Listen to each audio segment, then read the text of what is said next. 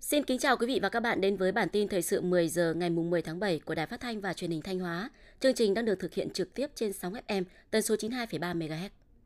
Sáng nay ngày 10 tháng 7, tại Trung tâm Hội nghị 25B, thành phố Thanh Hóa, Hội đồng Nhân dân tỉnh Thanh Hóa khóa 18, nhiệm kỳ 2021-2026 đã khai mạc kỳ họp thứ 14. Đồng chí Đỗ Trọng Hưng, Ủy viên Trung ương Đảng, Bí thư tỉnh ủy, Chủ tịch Hội đồng Nhân dân tỉnh và các đồng chí Phó Chủ tịch Hội đồng Nhân dân tỉnh chủ trì kỳ họp. Dự kỳ họp có các đồng chí Đỗ Minh Tuấn, Phó Bí thư tỉnh ủy, Chủ tịch Ủy ban dân tỉnh, các đồng chí Ủy viên Ban Thường vụ tỉnh ủy, các đồng chí Phó Chủ tịch Ủy ban dân tỉnh, Ủy ban Mặt trận Tổ quốc tỉnh, các đại biểu đoàn đại biểu Quốc hội tỉnh Thanh Hóa, lãnh đạo các sở, ban ngành đoàn thể cấp tỉnh, các huyện, thị xã, thành phố và các đại biểu Hội đồng dân tỉnh khóa 18.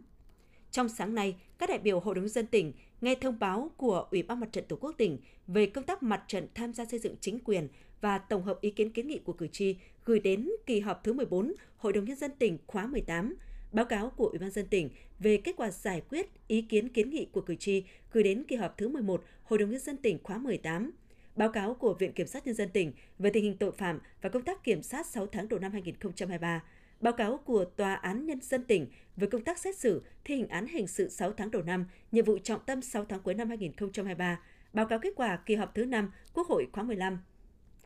Thông tin chi tiết về kỳ họp thứ 14 Hội đồng nhân dân tỉnh khóa 18, nhiệm kỳ 2021-2026, chúng tôi sẽ gửi tới quý vị và các bạn trong chương trình thời sự tiếp theo.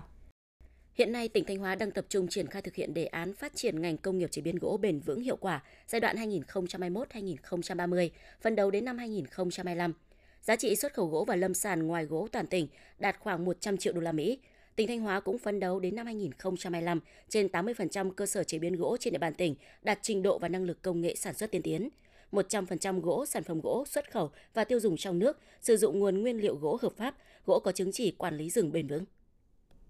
Năm 2023, chi nhánh Ngân hàng Chính sách Xã hội tỉnh Thanh Hóa được phân bổ nguồn vốn là 283 tỷ đồng thực hiện cho vay nhà ở xã hội. Trong đó, 6 tháng đầu năm đã giải ngân cho 322 khách hàng vay vốn với số tiền là 128,8 tỷ đồng. Nguồn vốn tín dụng ưu đãi nhà ở xã hội với mức lãi suất thấp, thời gian vay kéo dài tới 25 năm đã được chi nhánh Ngân hàng Chính sách Xã hội tỉnh Thanh Hóa triển khai, được xem là chìa khóa hỗ trợ nhiều hộ gia đình trên địa bàn tỉnh mua nhà ở xã hội, xây dựng mới hoặc cải tạo, sửa chữa nhà ở, ổn định cuộc sống, góp phần đảm bảo an sinh xã hội. Theo Sở Tài nguyên và Môi trường tỉnh Thanh Hóa, từ đầu tháng 1 năm 2022 đến hết tháng 5 năm 2023, toàn tỉnh có hơn 325.000 hồ sơ đề nghị cấp giấy chứng nhận quyền sử dụng đất.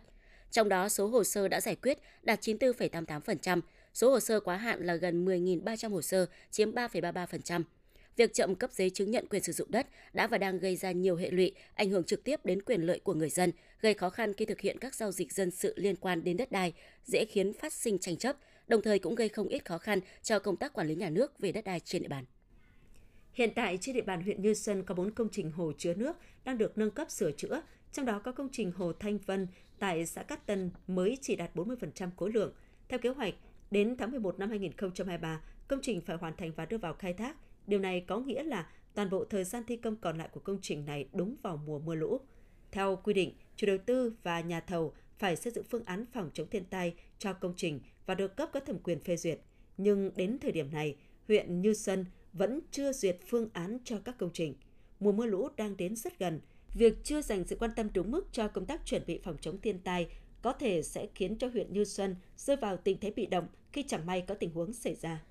Từ đầu năm đến nay, tỉnh Thanh Hóa ghi nhận gần 40 ca mắc sốt xuất huyết, tăng nhẹ so với cùng kỳ năm 2022. Các ca mắc tập trung chủ yếu từ tháng 5 đến nay, đa phần là trường hợp mắc sốt xuất huyết ở các tỉnh thành phố khác trở về địa phương. Ngành y tế Thanh Hóa yêu cầu các đơn vị trực thuộc tập trung giám sát, phát hiện sớm nhất các ca mắc để khoanh vùng, khống chế dịch kịp thời.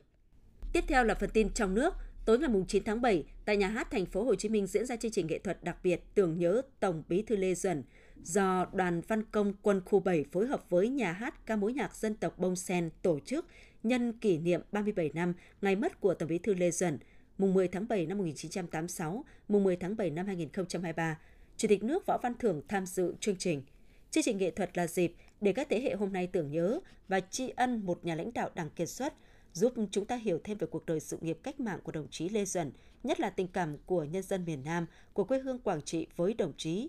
thời gian tới, chương trình nghệ thuật tưởng nhớ Tổng Bí thư Lê Duẩn sẽ tiếp tục được biểu diễn ở một số địa phương. Xuất khẩu thủy sản nửa đầu năm 2023 giảm sâu, giới phân tích cho rằng lợi nhuận doanh nghiệp xuất khẩu thủy sản có thể đã chạm đáy trong nửa đầu năm 2023. Trong 6 tháng đầu năm 2023, ước tính giá bán trung bình của tôm và cá tra sang Mỹ lần lượt đạt 10,6 đô la Mỹ một kg, giảm 12% so với cùng kỳ và 3,5 đô la Mỹ một kg, giảm 26% so với cùng kỳ. Mặc dù vẫn còn những khó khăn phải đối diện, nhưng các công ty xuất khẩu thủy sản sẽ bắt đầu ghi nhận mức lợi nhuận cải thiện trong nửa cuối năm 2023 nhờ chi phí giảm, bao gồm giá đầu vào giảm, chi phí vận chuyển giảm. Các bộ ngành địa phương cần tập trung tháo gỡ khó khăn về thủ tục mặt bằng để hoàn thành dự án đường dây 500 kV mạch 3 trong tháng 6 năm sau. Đây là nội dung tại cuộc họp giữa Bộ Công Thương với Ủy ban Quản lý vốn tại doanh nghiệp cùng Tập đoàn Điện lực Việt Nam, Tổng Công ty Truyền tải Điện lực Quốc gia, Tập đoàn Công nghiệp Viễn thông Quân đội Việt Theo và 9 địa phương liên quan theo hình thức trực tiếp, kết hợp trực tuyến để bàn và thống nhất các giải pháp đẩy nhanh tiến độ triển khai các dự án 500 kV mạch 3 kéo dài, góp phần đảm bảo cung ứng điện cho miền Bắc. Theo báo cáo của Google Destination Insight, Việt Nam là điểm đến được tìm kiếm nhiều thứ bảy trong giai đoạn tháng 3 đến tháng 6 vừa qua. Đây là quốc gia duy nhất ở Đông Nam Á lọt vào top 20 điểm đến được tìm kiếm nhiều nhất. Sự nổi lên của du lịch Việt Nam thể hiện qua số lượng khách quốc tế. Số liệu do Tổng cục Du lịch công bố cho thấy, Việt Nam đã đón hơn 5,5 triệu lượt khách quốc tế trong 6 tháng đầu năm 2023, vượt tổng lượng khách quốc tế trong cả năm 2022.